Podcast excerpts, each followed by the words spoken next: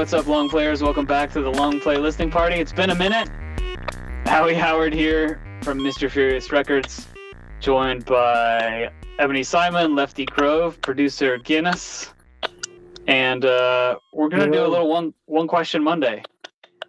How are you, Ebony? I'm good. I'm good. It's a little sticky down here, as you can tell.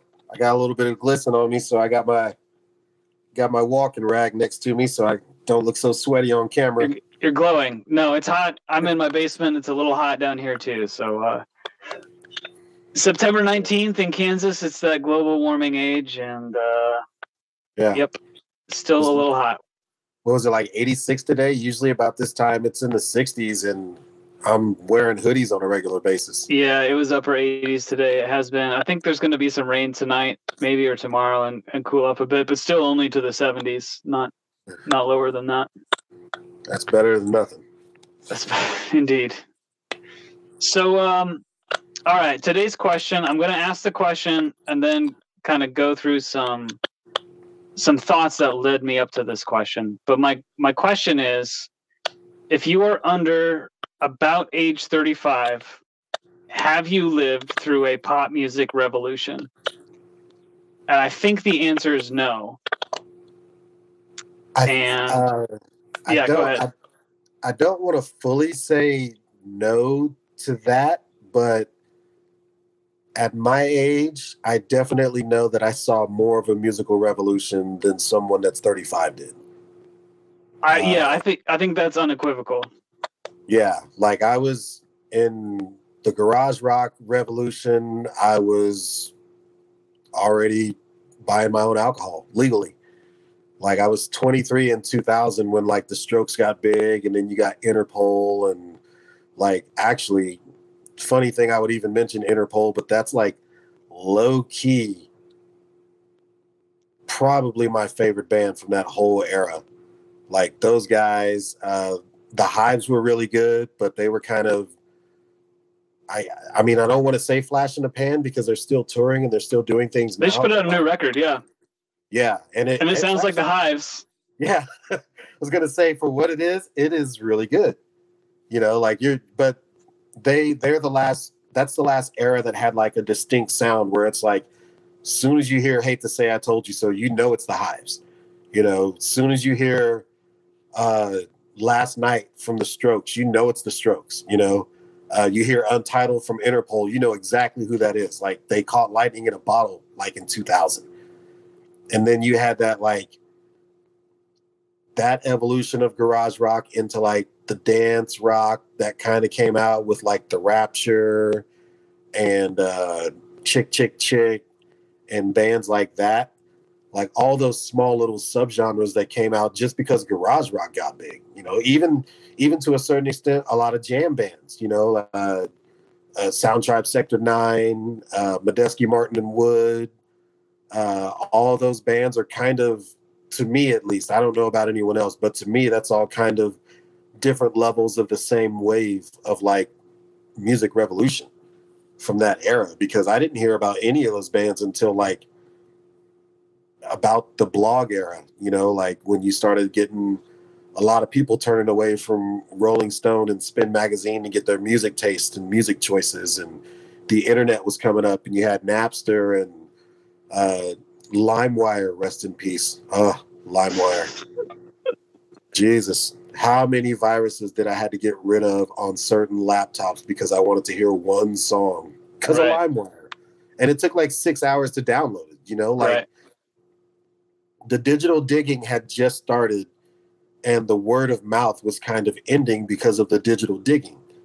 So like all of that kind of hit right between like I'd say 98 and 2002 like a really solid like fulcrum of the shift when it went from word of mouth to digital age and then you started getting bands that weren't very big that were coming through Lawrence all the time and like the kind of like the venue hierarchy where it's like if you weren't already popular you played the replay first and if you could sell out the replay or at least get a packed house at the replay then they moved you to the bottleneck and if you packed the bottleneck they'd move you to the granada and if you packed the Granada, they'd move you to Liberty Hall. And if you packed Liberty Hall, you had to go to Kansas City.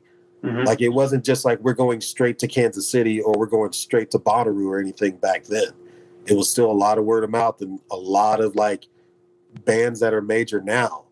You saw in venues the size of like the replay, like uh or the bottleneck. You know, like a specific example for me, I saw System of a Down open for Incubus on the Science Tour in a 200 person venue that no longer exists in Wichita, Kansas. System was the opener, and all they had was their first album. They had no other songs. They just had the self titled album, and that's it. And they played it front to back, and it was single handedly one of the most amazing shows I ever saw in this town. But that was 1998, you know? Yeah. So like there was that shift too, like the metal shift and the and the band shift too. Like uh nu metal died, but certain bands elevated themselves from nu metal at that time too. So Incubus, Deftones, uh System of a Down kind of redefined metal for like a major label in in in certain ways. And then you also had Slipknot coming out in like 99. Uh Every Time I Die, bands like that, you know, uh, at the time he was still kind of culturally relevant, but Marilyn Manson was putting out albums still. So like there's this weird mix of everybody getting involved with each other back then from like that revolution. And I really and like the kids that we're talking about, the 35 year olds or under 35 year olds, they're 13, 14, you know, 12, 8, 9 years old. Who knows? Right. But they're So they're that's- all, go ahead. You make a you make a good point, which is like another way to frame this is like what is the last the, or the latest musical revolution, pop music revolution. And you the one you mentioned kind of New York rock, Strokes, Interpol. That's later than any of the ones I had noted down. And there you could make a good argument for that and you kind of you already went like halfway down that road. yeah. I'll make the counter argument on that one, which is that to me that's more of a that was a trend, but it Okay. wasn't a revolution. It didn't change everything overnight the way and this you know this speaks to my age and where I grew up and everything, but like Nirvana in 1991 is like patient zero in my mind for what what is a musical revolution. Oh yeah, It- definitely. If such a thing exists, Nirvana in 1991 is it. The British Invasion would be another, you know, Beatles on Ed Sullivan. Musical Uh, revolution. two British invasions, actually, if you really think about it, because in between Nirvana and like the nu metal revolution and the genre and area uh, arena t- of time of music I'm talking about, you had like Radiohead came out. You know, you had Blur, uh, the first, uh, the full lineup of Mogwai. That was 1995. You know, so like from 90 to like 96, there was this small mini revolution after the big revolution that Nirvana started. And arguably, like, and I hate to say it because I still like them, but in a lot of ways, Nirvana was not even the best band to do it. They were just the most accessible because they did the simplest music at the time. Yeah, and I'm really I'm kind of talking about that cultural impact level more than a music I guess I'm I've been saying musical revolution, but maybe what I mean is more I guess the term cultural revolution has different meanings in different contexts. Um, but pop culture revolution. And Oh, so, you know, yeah. to go through I, I don't want to miss you know we're celebrating we just uh kind of past the official 50th anniversary of hip hop but obviously the start of hip hop is a revolution. I did pick some other potential so i think i think after nirvana somewhere in the mid 90s as hip hop really takes over pop culture somewhere in there is a revolution. I don't know if we can pinpoint it. Some candidates, I think. I mean, 92 is G Funk and the Chronic and like West Coast breaking mainstream, right? So, like, that's a candidate. 95's OutKast at the Source Awards. Southern hip hop has a moment. Candidate, maybe. Yeah. 97, Biggie, Bad Boy, Shiny Suit Era, big time pop crossover with all that. potentially, and um, somewhere my last candidate potentially. I mean, the last one that I thought of, I might be certainly missing something, but '96 and '97, Timbaland, Missy Elliott, Supa Dupa Fly, Aaliyah, Ginuwine. That's another kind of pop crossover. Yeah. I mean, you got to put that, the Neptunes in there too, like with that era as well. Totally. So by the time hip hop and R and B, definitely. So somewhere in there, so that gets us. I don't know what date you want to pin to the Neptunes. That gets us to at least ninety-seven. So potentially we could say a revolution in ninety-seven. I would say the end of the shiny suit era, so like ninety-seven to ninety-nine, for that like particular, you know, like Tupac was already dead, Biggie had just passed away, uh, Jay Z became like the man right around then. Yeah. You know, like there was there were there were a couple of rumblings from like other artists and whatnot, but like you get that next like small you get that next huge like pop burst right after Biggie dies, Jay-Z takes over, and we also get Eminem. So like all of that happens between like 97 and 2000. So I do, and then on top of that, people started paying attention to international hip hop right around then too. Yes. You know, like I know that like Guru did some jazzmatazz with French hip hop artists and stuff like that, but like hearing a hearing a guy spit fire raps in Dutch, but then like understanding that they don't have certain phrases that they can like translate in the Dutch. So halfway through the rhyme, you hear a fully American English phrase because there's no way to like make it work in Dutch hip hop, at least in Dutch the language. Yeah. So like there was a lot of that, uh, a lot of uh, a lot of British MCs. You know, you get Roots Manuva, you get uh, Tinie Tempah, uh, you get who else?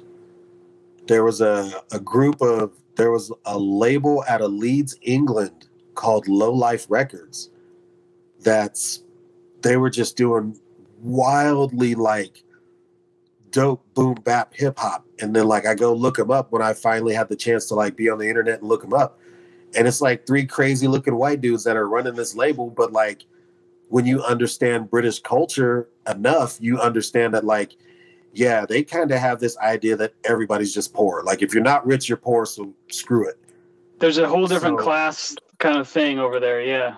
Yeah, and it's all paying it's all paying homage to American hip hop because it's like this is struggle music. We understand the struggle, so this is what we're doing with it, and this is how we do it. And it was like that simple boom bap stuff you'd hear at the end of the '80s, like before NWA came out with Straight Outta Compton and everything. Like you get that feel to it where it's like they're just paying homage to everybody that came before them. But like in hip hop, there are those like those three distinct eras. There's like G Funk to the Source Awards in 95 to the Shiny Suit era. And that's like literally just 10 years, you know? Right. and that's the craziest part about it. It went from like, check out my raps, I'm dope, this is that, to like, now everybody peeping out the window when they see me beating up the street to, you know, uh, me and you your mama and your cousin too, to like, yeah, check me out in my fly Versace wear. Like it, all that's in 10 years. You know, that's mm-hmm. literally 91 to 2000. Like all of that that we just kind of spoke on. So and so let's I pinning down the exact date is not ter- I think it's interesting, but not like that's not really my point tonight. But let's yeah. say it's ha- by 99 it's happened, right? By the time we're at the point of like global hip hop, the revolution uh, has happened wherever we want to draw the line. Yeah.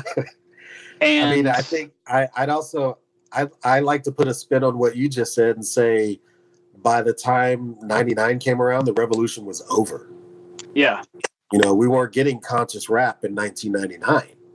Like that that pretty much when Straight Outta Compton got big and then Dre got big after NWA's breakup, we lost most of the conscious rappers. Like in in a sense of like not death or anything, but like as something that the mainstream would push as a cause or as something to be promoted, it was gone. Right, being in charge of the narrative, kind of, or being being central to the narrative.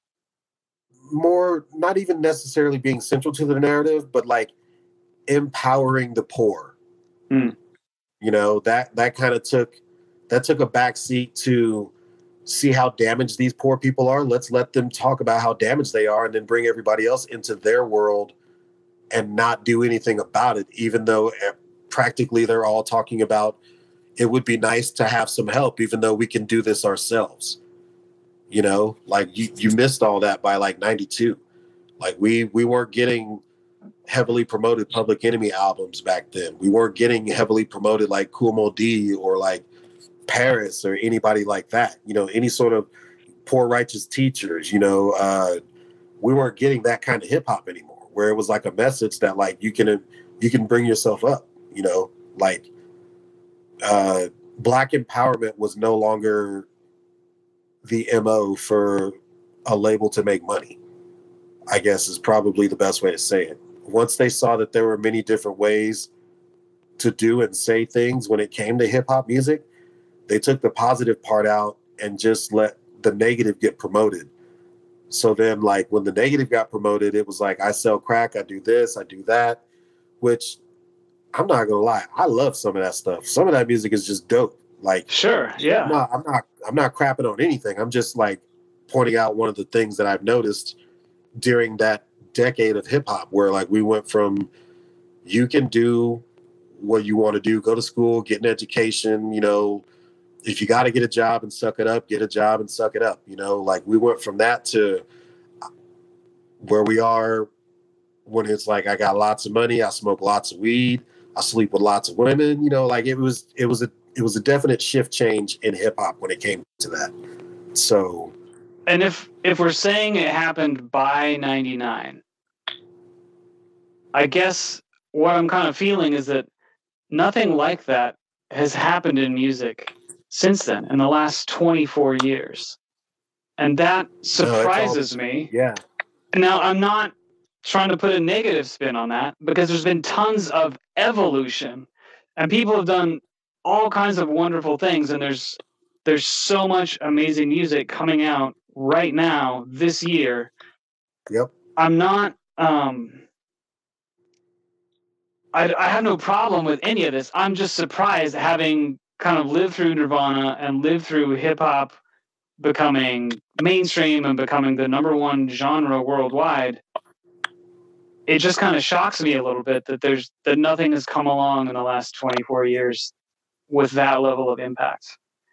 Uh, mainly because now that we do have the internet, a lot of it is digitally based. Like Nirvana was something you had to search out. You know, like you got it on MTV, you got it on the radio, but if you wanted other Nirvana things, you had to like subscribe to whatever label they were going on and like find out what record store had certain things because there was thing there were things they did that came out before Nevermind that you wanted to find and then it got packaged.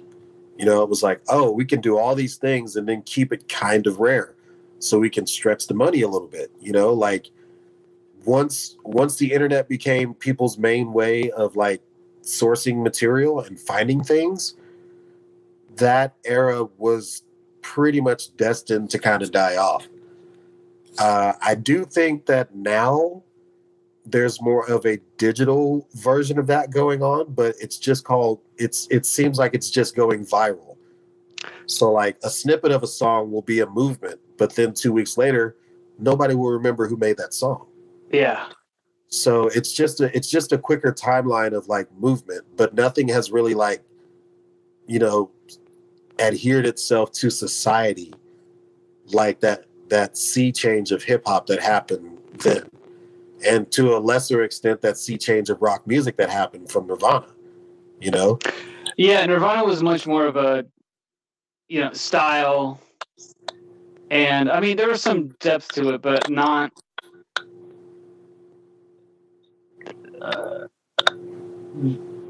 hip hop was more political than Nirvana.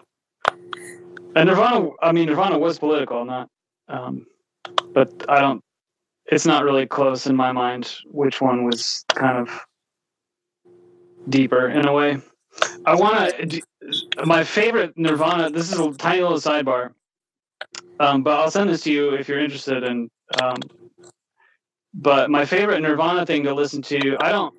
It's kind of hard for me to listen to Nevermind. It's just kind of over oversaturated.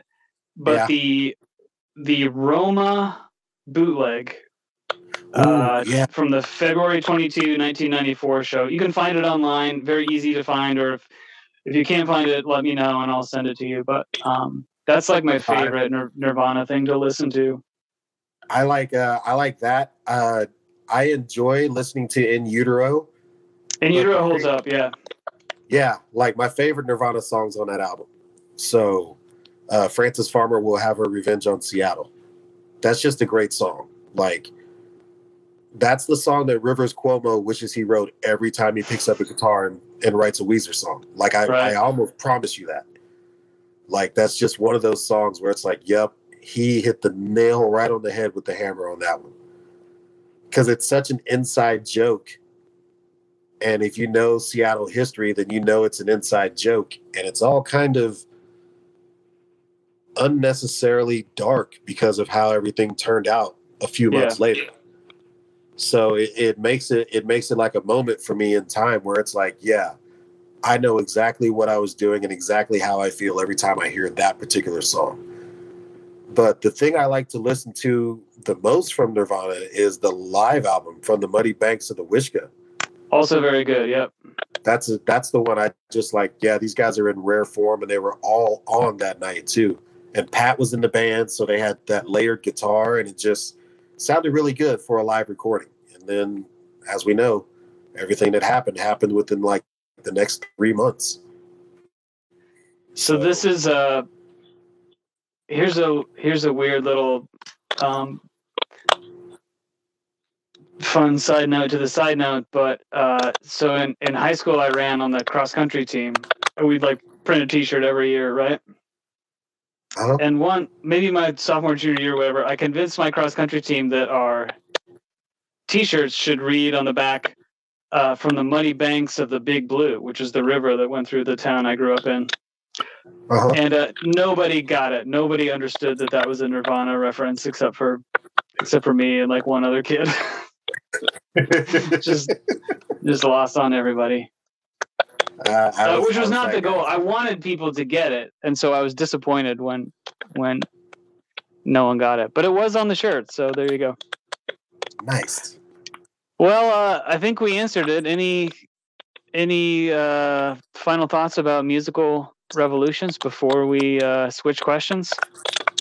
No, actually, that I mean that was a good talk. That was a, that was a nice nice refresher because I don't get to talk about these things very often because people look at me like I'm old and it's just like, dude, you don't understand the history that we have. Like the things I can tell you that I've seen musically where you guys are like, this is dope, and it's like I saw this like this, and they're just like, no, you didn't. Okay, never mind. So I'm glad I get to pass some history on and. Plus, I like talking to you too. You're a good. yeah, I like talking to you So- too. And we, you know, we can't do anything about our age. All we can do is uh, try and be cool and be open to new stuff Yeah. as we age, right? Yep. I don't want to be a gatekeeper and I always want to learn new things. So Absolutely. That's that's the spirit of the long play listening party, which you've been listening to. Uh, subscribe on your podcast app, RIP Stitcher, um, or on YouTube. You can uh, subscribe on YouTube. That would be great. Trying to get to hundred subscribers on YouTube. So even if you're subscribed on the podcast app, head over to YouTube. Link in the description and subscribe there. That would be great. Uh, Ebony, on YouTube. Awesome. Stay on the line. We're going to record another pod for everybody. Uh, but listeners, viewers, we're going to let you go. Until next time, uh, Howie and Ebony for the Long Play Listening Party. Later. Later.